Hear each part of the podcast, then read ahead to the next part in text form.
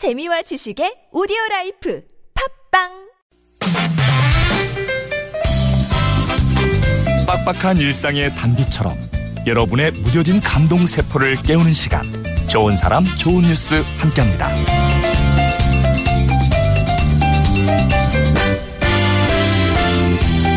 한 온라인 커뮤니티에 올라온 사연 하나입니다. 자신을 배달원이라고 소개한 이 청년 배달을 갔다가 할머니께 작은 봉투를 받았다면서 사진 한 장을 올렸는데요.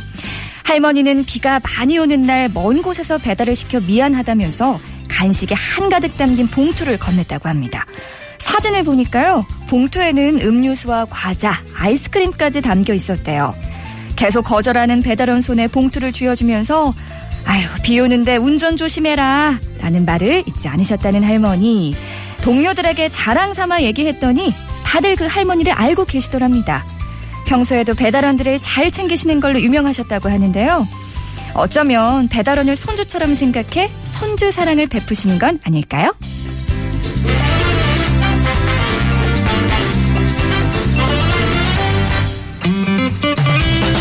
범죄자들과 가까이에서 일하는 사람들, 그래서 그들이 모른 채 할 수 없는 사람들이 있다고 합니다. 한사랑회는 의정부 교도소 소속 공무원 등 50여 명이 참여하고 있는 봉사 동호회인데요. 이들은 1999년부터 20년 가까이 매달 만 원씩 모아서 생필품을 사서 지역사회 홀몸 어르신들과 장애아 등 어려운 이웃들에게 전달해 왔는데요. 최근에는요, 범죄 피해자 가족들에게도 눈길을 돌리기 시작했대요. 어느 날 갑자기 강력 범죄를 당한 피해자들과 그 가족들의 안타까운 사연을 알게 된 뒤에 지원을 결정했다고 하는데요. 살인이나 묻지마 폭행을 당해 하루아침에 생계 걱정을 하게 된 피해자나 가족들에게 정기적으로 일정 금액을 지원하는 방식입니다. 한사랑회가 내민 따뜻한 손길이 범죄 피해자들의 억울함과 울분을 조금이나마 녹여줄 수 있었으면 참 좋겠네요. 지금까지 좋은 사람, 좋은 뉴스였습니다.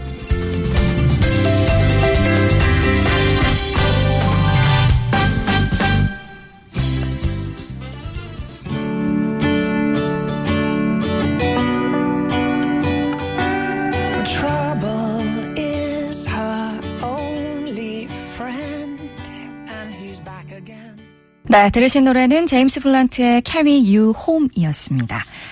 아, 간식을 챙겨준 할머니의 그 마음. 글쎄요, 저희 할머니도 좀 생각이 나면서 막 가슴이 따뜻해지는데요. 할머니 좀 만수무강하시고 무병장수 하셨으면 좋겠고요. 또 피해자 가족들까지는 사실 생각하지 못했었는데 정말 좋은 일 하시네요. 음, 그분들에게는 이러한 손길이 좀 큰 마음으로 느껴질 것 같습니다. 이런 뉴스를 또 제가 직접 제 입으로 전해드리니까 저까지 참 기분 좋아지는 것 같아요. 좋은 사람 좋은 뉴스에서는 이렇게 세상을 밝히는 좋은 뉴스들을 찾아서 전하고 있는데요. 혹시 여러분 주변에 소개하고 싶은 좋은 이웃 또 착한 뉴스가 있으면 50원의 유료 문자 샵 0951, 샵 0951로 보내주시고요. 무료 메시저 카카오톡, TBS 앱으로도 제보해주세요.